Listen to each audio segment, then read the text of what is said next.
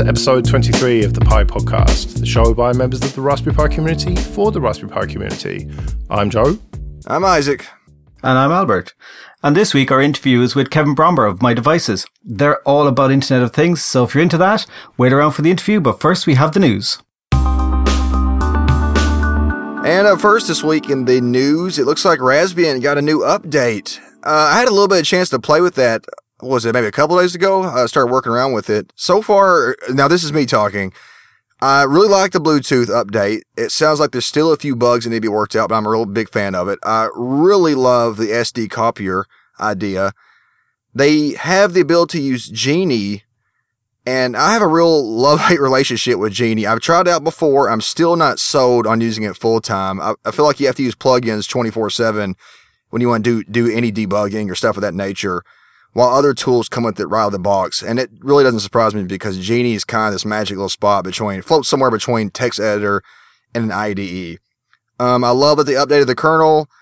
Love that they set it up so that when you flash a new Raspbian image, it will automatically expand to use all the file system. Huge fan of that. Yeah, that's a real big step, I think, rather than having to manually do that because I can't see anyone not wanting to do it. I, I always forget to do it until I go and install something and I get denied yep. install it because I don't have space and it reminds me, oh yeah, I need to do that. Yeah, I, I do the updates and then it's like you haven't got enough room. It's like, oh, I forgot to expand it. Whereas now it's just done for you, so that's great.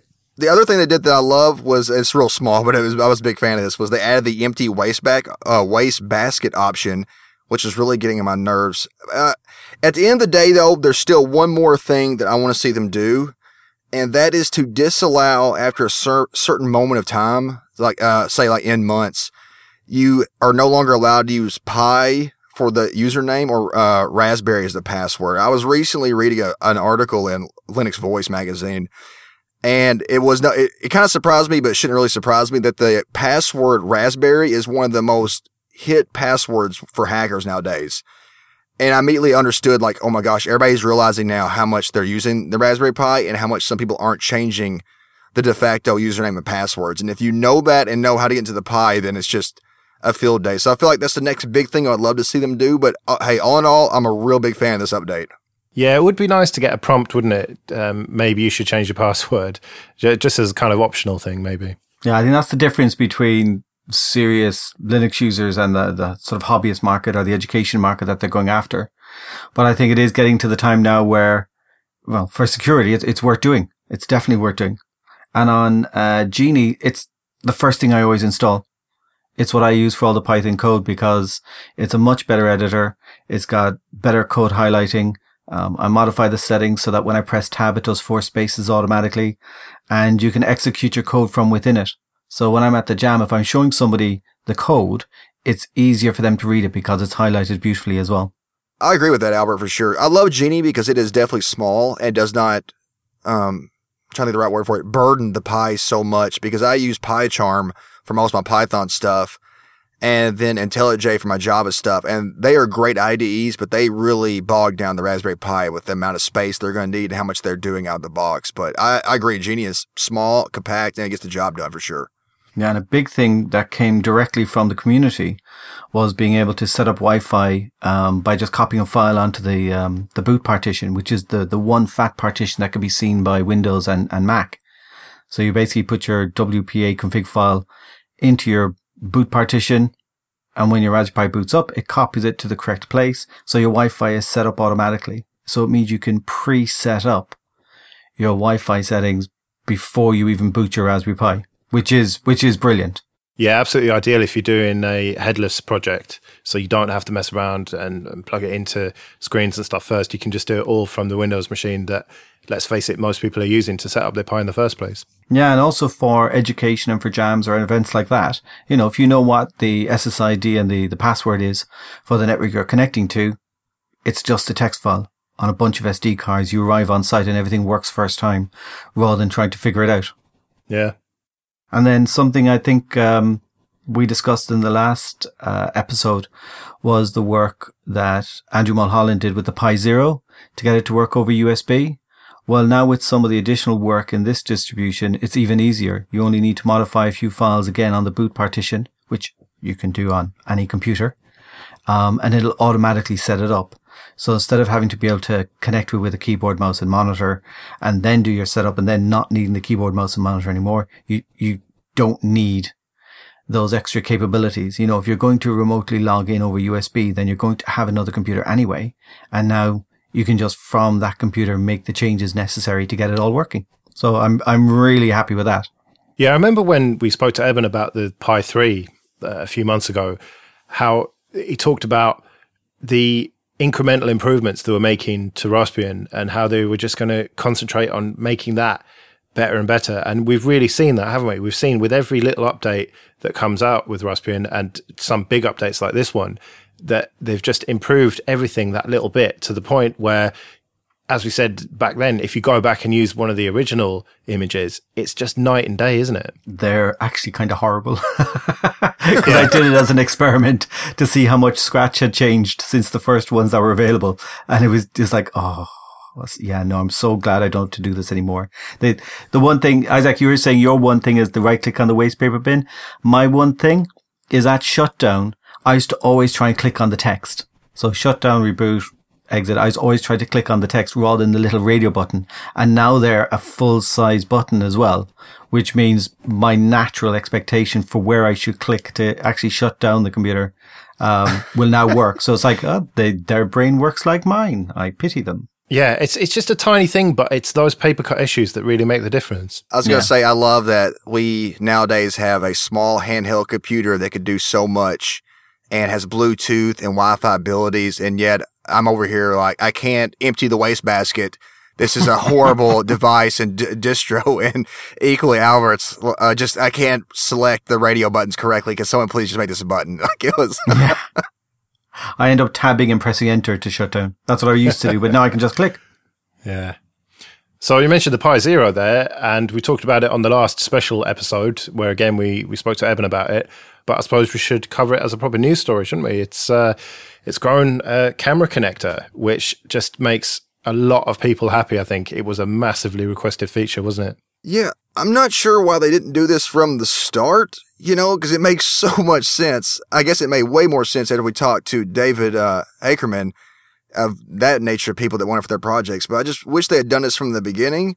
But uh, either way, I'm really glad to see they did that. And it's just, makes me want to use the Pi Zero. I haven't, I have one, I haven't used it yet, and now I feel like I now have so many more options to use it for. So I'm really glad to see this has occurred. I'm glad both you got to talk with Evan about this as well. Yeah, and uh, we talked in that interview about the cost of the adapter because it's using a smaller version of the connector. And the adapter is selling for the same price as the Zero. And that's not because the adapter is expensive, it's because the Zero is ridiculously cheap. Yeah, I think it's one of those features that once once the zero was out there and people started using it, it became obvious in retrospect that this was a, a good thing. But also, I mean, my, my gut feeling is the Pi Zero was a complete punt. You know, it's like, pff, maybe people will play with this, maybe they won't. Probably like the Pi originally, we'll sell 10,000 of them. You know, they, the most recent batch, I think, was 30,000 and Eben was saying about having 10,000 a week going out. Yeah. So there's, there's most definitely a demand. And again, couple this with the, um, Wi-Fi config through the boot partition. You can build it. You can place it somewhere absolutely remotely, switch it on or enable it with a battery and everything gets sorted automatically for you. It's, it's just, just so much easier. I know I had a discussion with somebody on uh, Twitter bef- before the, the new Pi Zero was even announced or even hinted at that they needed a camera connector because they were using an A plus, which was just big and bulky and they wanted a Pi Zero with a camera. And I'm going, but you know, using an A plus, it's, it's not that much bigger. They're going, well, the Zero would be even smaller. And if what you're watching are small birds, then your, your bird box is, is small. So even putting a, an A in there with the protective case would have been a lot for them. So yeah, a good choice, perfect addition to the, uh, the board. And, uh, it's kept the size really, really small. Yeah, who knows what we might get next? Maybe even Wi-Fi. Dare to dream. And then there's a great announcement recently that the Raspberry Pi uh, using the, the Google Cloud Vision. Have any seen this? I saw this only through the, the blog, and I just had to say, mark my words, whether you approve this or not, this is the future. This this uh, this attitude of using the cloud through your voice, which you've already seen with Alexa and everything, you know that's starting to pick up a lot of steam. But this allowing robots to you know, reference the cloud for what they're looking at and let you know. That is on a whole another wavelength for what's going on. I, have seen a lot of cool projects with the Raspberry Pi to date, but this cloud vision is beyond anything I have seen yet. This is, this is for sure beyond, I feel like IoT is definitely kind of still trying to figure out what's going on with it. And I, and I do admit it, IoT is the, I, I would say almost the bleeding edge. But this takes, this is one beyond IoT. I, I just can't explain it. When I watched this, I was dumbfounded at what I saw and what the, the future holds for these kind of projects. I don't think we've seen anything like this, and we're really going to see this take off in a big, big way. So dumbfounded that you forgot to explain what we're actually talking about here. so we're talking about the Cloud Vision API, which allows you to take photos of objects, faces, that kind of thing, send them up to Google's cloud, and then it will recognize what you, you were um, looking at. And then you can feed that back into your robot or whatever it is that you're doing with the Pi or, or even any computer. And it's absolutely amazing that it can tell emotions on faces. It can tell all kinds of different objects. It, we really do live in the future, I think. Yeah. The the only downside I see to this would be that you're using Google to figure out what you're looking at. So yeah, of course Google's recording what you're currently seeing and and they're dictating, you know, what you thought you saw. You know, that's the only if there's any downsides to it, it's that. But unfortunately, I, I yeah, I agree with you, Joe. We're definitely living in the future now. I think the reason that you need to have Google involved is because you need a lot of computing power right now. But I'm really hoping that although you might need serious cloud computing now to do it. Maybe in the future, it, the the code will get better, the machines that we have at home will get better, and we'll be able to do this locally. So uh, for now, we need Google, but hopefully in the future we'll be able to do it ourselves. Yeah, I mean, locally, OpenCV will do some of the basic stuff. Um, but as you said, Joe, you just need the power. You need the power for this to be done quickly. You know, the last thing you want to do is take a picture and have to wait two, three, four minutes for it to be analyzed so you can get the results back. Whatever was in the picture, if it's live, is is is no longer there. Uh, you know, Isaac, for that Internet of Things, up until now, a lot of people have been talking about sensors, sensors and switches. Well, guess what? A camera is the ultimate sensor. Um, and one thing that I really loved was in, in the Google video, they show the Dexter Industries uh, GoPiGo, uh, their little robot. And we had a great interview with uh, John Cole about the work they're doing, especially with education, episode 19. Yep. Uh, you guys are both right. You do need a lot of computing power, and that's where Google kind of comes in. But what I think both of y'all are also really forgetting, and this is where OpenCV is going to fail there, Albert, I've ran into this problem, is you need a large data set to reference what exactly you're looking at.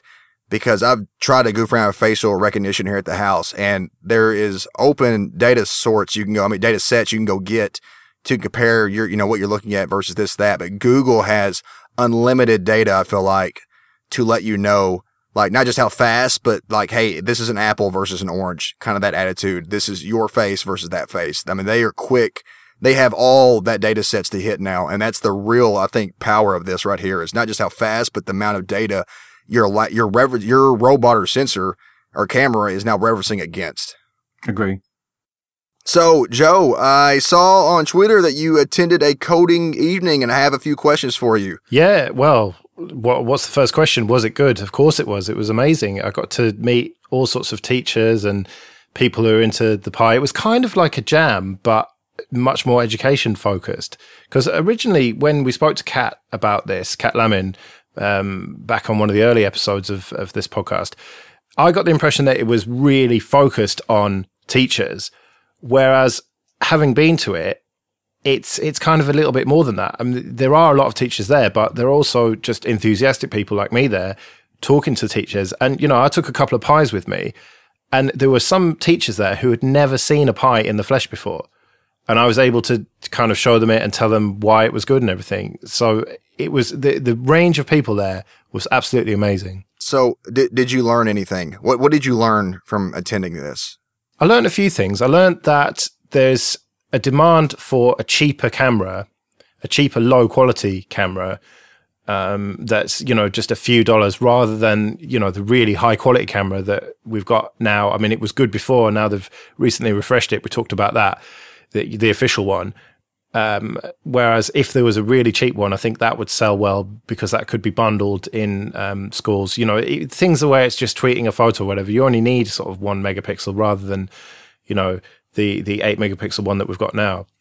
And I also learned that there are teachers who want to learn about it and want to know more about it, but don't seem to have discovered where the resources are. And I think that that's the beauty of things like coding evening. It's it's opening up the, those teachers' eyes to the possibilities of the Pi. You know that that kind of blows my mind, and I mean a good way and a, a scary way because I feel like uh, both of you live in the land of the Raspberry Pi. You know, if there's going to be anywhere for people to be learning about it, it's it's it's where you guys are, the UK.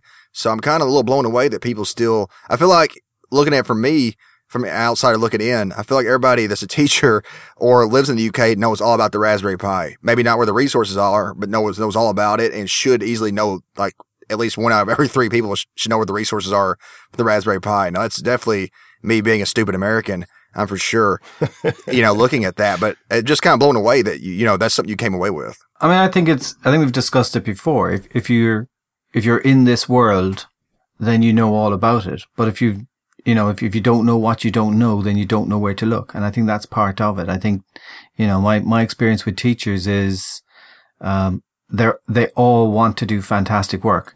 They all want to use the resources that are out there for them, but sometimes they're led by the curriculum and by the vendors.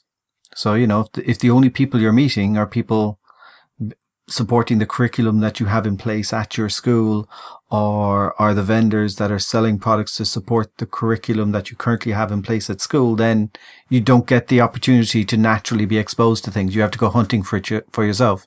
So it's great that Cat is is getting out there and giving teachers this opportunity. And um, for my knowledge of Cat, she's probably uh, haranguing and harassing and encouraging people who normally wouldn't attend these evenings to come along just to see what's happening, which is good work. Yeah, that's a super super great point there, Albert. Joe, um, I also saw that you were using a Pi top. So could you care to give our listeners how what you thought about that? Yeah, so there was a, a Pi top there and a Pi top seed. So the Pi top was the original one, which is essentially it looks like a laptop. So you've got a keyboard and touchpad and screen, and you kind of slide out a bit of plastic, and inside is the Raspberry Pi and then a couple of control boards to make the whole thing work together. And then there's the Pi top seed, which is the kind of desktop version. So it doesn't have a battery, it doesn't have uh, a keyboard or touchpad. So it's it's a kind of slimmed down, more basic model. And I was more interested in a laptop one, to be honest. Uh, Cat was saying to me that she is more interested in the desktop one because it takes up less space, and in terms of um, the primary school kids, that that's more suitable. And I, I enjoyed it. The screen is, is, is brilliant. It's great viewing angles, um, really good quality. Keyboard a little bit small but easy to type on, and uh, touchpad kind of same, bit small, but um, it works fairly fairly well. I'd say build quality wise, mm, it felt a bit plasticky and a little bit cheaply made, to be honest. And I, I, hear that it's robust. I hear that it can take a bit of a beating, but it, it didn't feel that way to me. So I think it's the kind of thing that I'd have to properly check out and, and live with for a while and chuck in my bag and stuff and, and see how it held up. But finding out that it cost two hundred pounds, mm, that that for me was the kicker. It doesn't feel that it's really worth that. I mean, you, Albert, got the NexDock, which is a fairly similar product, only instead of the Raspberry Pi being inside it, it's got to be external. And that's going to be, you haven't got it yet, have you? But you, you got it on Indiegogo for about 100 quid, which is like half the price. And it feels to me that's about the, the right price for the Pi Top. But, you know, the, the problem is economy of scale. You know, they're a small company um, based in East London. And so I'm hoping if they get some early adopters, then hopefully they can push that price down a bit and, and make it more accessible to everyone else. Yeah, the, the NexDock hasn't arrived yet. I'm also in on the uh, Pi Top Seed, so the, the all-in-one desktop that they've got. Um, I'm kind of similar. I just thought 200 quid was too much for what it is. But looking at it, what it does do, and it's the only thing that does it, is you close the clamshell and everything is inside. Yeah, that that is a big plus as opposed to things like the NexDock where you've got cables outside of it and it's a bit messy. Exactly. Or like the Pi Top Seed where you still have to bring along your keyboard and mouse. You know, and they're all being wired up separately. This thing is, it's a clamshell, you're done. I mean, I've seen, again, back to the school environments, they like being able to, you know, slot things into trolleys and trays. With this, it's all in there. You're guaranteed when you close that clamshell, you're missing nothing, which to me is the big advantage. For me personally, the way I use the Raspberry Pi, it's not worth a hundred pounds more. That's why I went for the Pi Top C. The moment that came out, I was on it. I went with the NexDock because at, I think it was, I got in at a hundred dollars plus postage and I don't know what that is yet. So I might get a, a surprise. Yeah. Especially when it gets through customs as well. yeah. I'm hoping it's like the Pi Top Seed, which was, I think about 25 dollars for postage. I think was what it came. It's like $25 and four cents or something weird. So as long as it comes in around there, um, I'll I, will i will be happy with that. I'll, I'll, be able to live with having a, a Raspberry Pi velcroed on the outside, um, which is what it's going to have to be if I'm using it as a as a laptop, which means it's not going to be as robust, it's not going to be as compact. I will forget cables because I'm a cursor for forgetting the cables on occasion. So, um, but that yeah, I, I, I see the benefits of having it. Literally, you close the case, you're done. For me personally, it it didn't justify the extra price for me. Yeah, that's the thing. I, I, don't really want to spend 200 quid on it, but if they want to send me one uh, to review, then uh, I'd love to play with it. Yeah, I mean, I told you before the alternative I went for, which now with the RealVNC thing is great. I mean, for my kids, I bought them a 110 pound laptop. Yeah. 32 gig SSD, 4 gigs RAM, runs Windows 10, RealVNC client on the, on the laptop, RealVNC running on the, the Pi, and just log in and that you know that works great. Or if it's a Pi Zero, use the the USB cable thing, and that all worked really really well. And that and you, and with that, you have a laptop as well, if you know what I mean. Yeah, but it is running Windows, so swings and roundabouts. right, I think we've gone on too long with the news. We better get on with the interview. We are now joined by Kevin Bromber, who is CEO of myDevices. So, welcome along, Kevin. Thanks so much for having me. Yeah, no problem. So, can you tell us a bit about yourself and a bit about myDevices? Sure. So, um, I'm Kevin Bromber, as you mentioned on the uh, introduction, and I'm CEO of, of myDevices. And what myDevices does is we have developed software for the Internet of Things. And uh, more specifically, we just released a product, or not just, but uh, at the end of January, released a product called Cayenne, uh, which is an IoT project builder and uh, it does a wonderful job of bringing in Raspberry Pis and makes it easy for individuals to build projects. Um, that's the, the simplest way, I guess, of, of saying it.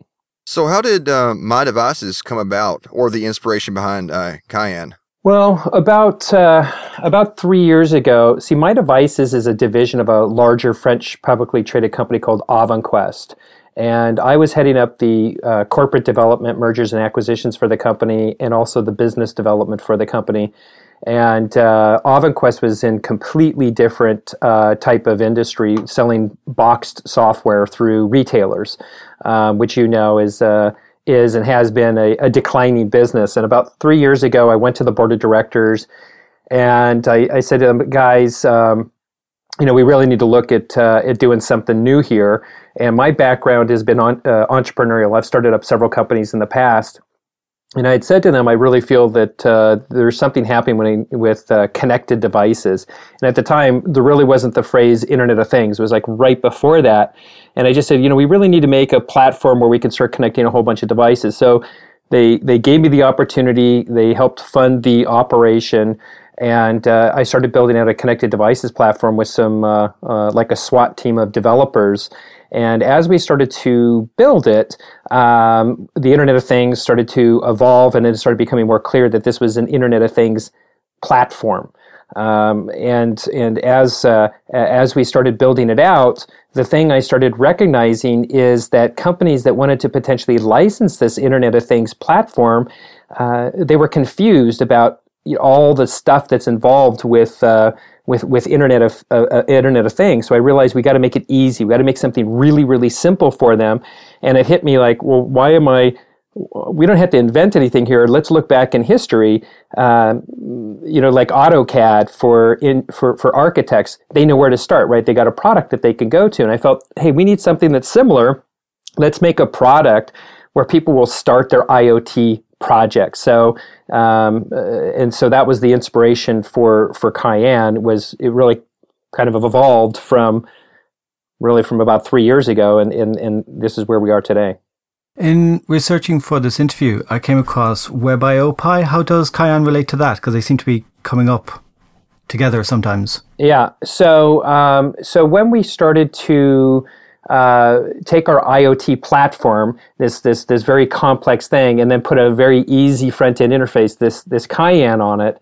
Um, what I realized was that uh, we're never going to be able to build the software that's going to hook in all these different devices. So, you know, we need to be able to bring in Raspberry Pis, Arduinos, but then there's going to be thousands of other types of devices that are coming in LoRa, Sigfox devices, gateways, sensors, whatever they are.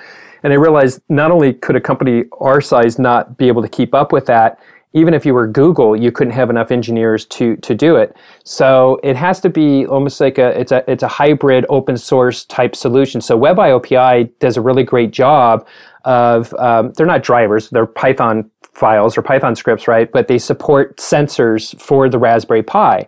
And so we connected, uh, I connected directly with Eric Ptak, who is the uh, creator of WebIOPi, but WebIOPi is this open source uh, solution that helps you know detect automatically detect sensors. So we incorporated that into Cayenne uh, to really help the evolution or the um, uh, what's the word I'm looking for? Uh, you know, the support of as many devices as possible being contributed by a community. Oh, that sounds like a, a, really smart way to go with it. Um, it's turned out really, really good uh, because we're starting to see, you know, we're going to be bringing in other devices um, as well, like Arduinos and such, and we're taking a similar approach. You know, we, we want to empower the community to bring in whatever kind of device, whatever kind of sensor that they want. And what made you uh, go with the Raspberry Pi as one of the, the key devices?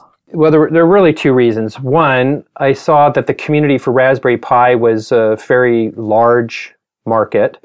Um, two, uh, I felt that the key thing with Cayenne is to make it as easy as possible. When you look back in history and you look at when companies become successful uh, or products become successful, it's when they become super easy. So, like when you look at the iPhone, for example, there were phones before that uh, that had email and texting and all this other stuff, but it wasn't until the iPhone made it super, super simple that the smartphone really kind of transformed.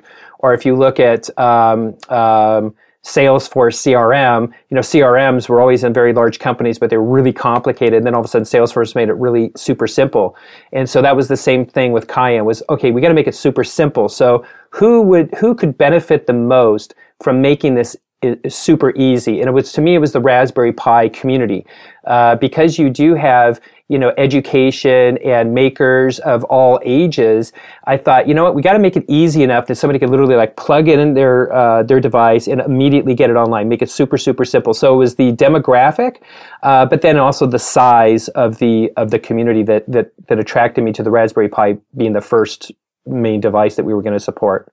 I completely agree with that, Kevin. Of all the devices out there, it seems like the Raspberry Pi, what it has going for it that the others don't is the community. So, what has been the public's overall reaction since the introduction of Cayenne? It's been pretty unbelievable. Um, when we first launched it, you know, the idea was I really just wanted to test the usability of the product and say, you know, is it, did we really meet their expectations? Um, because there was a lot of very complicated stuff that we have inside the product, like being able to do triggers. Like if something happens on sensor A, you know, trigger a motor on uh, you know, device B or, you know, whatever. We also needed to do scheduling. So there's a lot of complicated stuff. So when we first launched it, uh, I was really just looking for the feedback for, for ease of use. And we've just got a resounding uh, success. I mean, we're nearing 20,000 developers signed up in the first 90 days, um, and a community that just popped up out of nowhere. Um, and they're just fanatical about it. And that's the beautiful thing is we're learning so much. They're telling us so many things that they need, little things that you sit there and go, oh yeah, yeah, we should have done that. And, and now we're iterating um, and, and meeting the needs of the community. Do you have any kind of profile for those 90,000? Um, that's the other surprising part. Um, you know, I always had a hunch that uh, when we first started to go after this market, uh, there were some that said to me, well, they're just makers. You know, they're just makers. And you know, and I said, you know, I think that's how people thought of webmasters when the internet first came out. They're like, oh, they're just webmasters. well, there are no webmasters anymore. Now you have back end developers and front end developers, and it's you know very sophisticated. And it's the same thing that we've seen with the Raspberry Pi. We have very serious enterprise um, organizations coming to us saying, "Wow, we've tried other Internet of Things platforms that are out there from big companies, uh, and yours is by far the easiest, and this is what we need. And um, and then on the flip side, we have you know young kids who are using it that are saying this is great, and we've got teachers that are using it. So um, it's a very uh, it's it's diverse, but I guess I'm not as surprised as some, but we're seeing a ton of corporate big enterprise guys who who use these for prototyping. It's funny you mentioned kids there. That was going to be my next question. I mean, how do you see this fitting into the education sector? I think it fits in in a really big way. Um, you know, we haven't specifically gone out and addressed and said, "Here, this is you know this is for education." But I think that um, you know we've had teachers come to us uh, and say, "Wow, I want to use this in my class." So they're just they're bringing it out and they're pushing it forward. Um, but I see that it could be very very useful in school because you know what I did when when I first started to look at this product, I pulled a Raspberry Pi out of a box and I opened it up and I looked at it and I said, "Okay, now what?" I mean, I was literally like, going, "Like now what?" And I felt that if that's how I feel, then how is it going to feel to a kid that you're trying to inspire? Um, you know, to, to, to start coding, right? And um, so that was where we started was at the out of the box experience, the unboxing. So when you unbox this thing and you plug it in. So I think it'll have a huge impact on education. Um, we just got to get some projects, you know, built around it, and I think some more visibility in this space. But I think it, I think it'll, it, it'll satisfy that that void feeling I had when I first opened the box and I was looking at it going, I don't know what to do next. And I think I think that's a huge uh, problem to to first solve with people.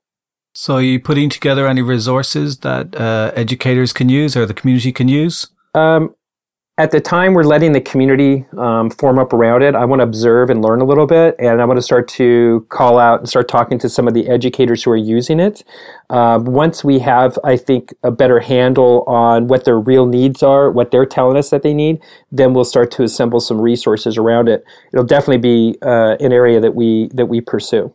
Excellent, because I've seen that be hugely um, beneficial to the teachers that I've spoken to. Is they need somewhere to start. They need a project the kids can start with. Otherwise, as you said, what what do I do? So not just with the Raspberry Pi, but with any of the uh, the platforms that sit on top of it. Yeah, yeah, for sure. So, um, so I think there'll be something coming in the next, uh, you know, in the next six months. We'll definitely have something in, in education that's a, a, a little bit more addressed. Um, in a short term, we're actually looking to add some more devices, things like Arduinos, so that you can actually make an Arduino talk to a Raspberry Pi and back and forth. You can mix and match uh, sensors uh, onto a single dashboard um, and save your projects and share your projects. So we've got a lot, we've got a, a beautiful roadmap ahead of us, and I'm really excited about. So, in terms of how this actually functions, you've got the the mobile and, and web apps. Is that all you need, or is it talking to uh, an external server? I mean, uh, what I'm asking here is, are you connecting directly from the, the mobile app to your devices, or are you going through your servers to do that? It's it's both. Um, so you're talking to our servers, but they're if you're on the same Wi-Fi network, we're doing uh, you know direct connection to the Pi so that we can cut down on latency. So if you're turning on and turning off lights and you're on the same Wi-Fi network, you're going to benefit from from that. As far as the data is concerned, uh, you know, data right now is is in the cloud, but we absolutely have plans to allow you to have local, you know, local uh, data as well. So you'll be able to run it without the cloud connection, but you'll end up losing some forms of functionality um, in doing that. But we know that that's important to some people that they're able to run things, you know, 100% locally. So we've got plans to do that as well. Yeah, what with the Nest thing recently, I think people are very aware of you know servers being turned off and, and things basically becoming useless. Totally. Yeah. It's it's it's a big concern and, and we and we get that and, and instead of us you know denying it uh, we're addressing it so we we know that we we need to you know we'll we'll need to satisfy that that issue for people is there a way to register say a sensor device that I have, but you guys do not have on your website. Can I get that? uh, there a way for me to do that personally, or do I have to reach out to you guys to say, can you add it? Um, so you'll be able to, you can't right now, but very shortly, you'll be able to add your own sensors and you'll also be able to add your own custom code. Uh, right now you can do it, but it's you kind of had to hack around a little bit to do it, but we're going to make it more uh, available for you literally just to be like, hey, if I push this button, execute that Python code or whatever code you want. We don't care. So if you want to break it, if you want to play around, we don't care. So we're just going to give you that, uh, that, that area to do it. And if you want to add in your own sensor, your own device, you'll be able to add in your own, uh, your own sensors and devices as well. So kind of backpedaling a small bit, um, to explain Cayenne and what it does. It's connecting all of the devices that you want to control or manage or, or receive data from, from a central platform, being it a mobile phone or a web application. Is, is that kind of it or, or what else can it be used for? So, um, that is at the highest level, what you just said. Um, but at the key to the Internet of Things is the ability for these devices to get brought into a platform. So what does that mean? That means that the sensor data is is being you know ingested into this central location. Uh, and then you also have a bidirectional ability to control those devices, turn on, turn off motors, or you know switches or lights or whatever it is. Um, okay, so once you have that, uh, that's only the first part of the equation. So that's just connecting your devices in. Um, the second part is how do you make these devices actually talk to each other? That's where you start to get the benefit of what a true Internet of Things environment is. So, for example, if something happens on device A, triggers something that happened on device B, and it can and should be from a different manufacturer. Um, and it may be coming in from different types of connectivity. So something might be coming in over Wi-Fi, like a Raspberry Pi that's got sensors connected to it, and then you might have an Arduino that's hooked up on what they call like a LoRa network or a cellular network. And so you want to be able to have those talk to each other and then you want to be able to schedule them. So when you're able to mix and match different manufacturers' devices, sensors or whatever it is, gateways at the edge or aggregated in a gateway, and you can mix and match them onto almost like a collage um, and make them talk to each other, it really starts to be this very powerful Internet of Things platform that works for a horizontal, uh, all industries, agriculture, healthcare, home automation, I mean, you can't. You, you, it would be endless of what the what the tool will be able to allow you to do. So, what does the future hold for Cayenne or myDevices? I believe that Cayenne can and will be the de facto IoT project builder. We will be what AutoCAD is to architects. Um, Cayenne will be to the IoT developers. That's the aspirations for it, and I think that I think that that's where we're. I think that's what we're where we're headed. So, as we kind of start to wrap this up, then, is there anything that you feel we might have missed that you'd like to mention? Um, no, I think you know. I, I, I just think the one thing that's so important is the is the community. Um, how important it is. Um, you know, there's so many amazing ideas that are coming out of the community. You know, there's one thing to live in a box and to uh, do what you think is the right thing. But then when you put it out there and the community comes with their ideas, uh, it makes me feel really great because A, it shows me that they're using the product um, and they're satisfied with it. But then when they're just, when they get fanatical about, we need this, you know, and they start screaming louder and louder, you know, I turn to my dev guys, I'm like, guys, you know, we got we got to do this. So I love that. Um, that is really going to help the growth of our product is the fanatical community that's that's uh, forming around it. Fantastic, and good luck. Good luck with it. It looks great. Thank you. Really appreciate it. So, if people want to find out more about myDevices or Cayenne, uh, where's the best place for them to, to do that? Uh, mydevices.com is uh, usually the best place to go, and you'll see a link straight to Cayenne right off the homepage. Um, but mydevices.com is a, a, great place to start or go onto the google play store and search for cayenne um, or on the uh, iphone app store uh, and search for cayenne. So one of one of those three places is a good place to start. Okay great. Well yeah i'll put a link to that in the show notes. So thanks a lot for giving us your time and coming on and telling us all about this. It sounds uh, really interesting. Thanks so much for having me. Yeah that was a really cool interview with kevin bromber. I'm uh I've been goofing around with myDevices a little bit here and there for the past couple of months, and I'm pretty happy to see what they've done so far. And it really encourages me to see where the IoT world is going and going especially with Raspberry Pi. So if you haven't tried out myDevices, I would definitely give it a shot. Yeah, it's a very ambitious aim, isn't it, for Cayenne to become the de facto standard in IoT. But we don't really have one yet, so I don't see why it can't be. It does seem to be a very uh, professionally put together bit of software. So, um, you know, uh, good luck to him, I reckon.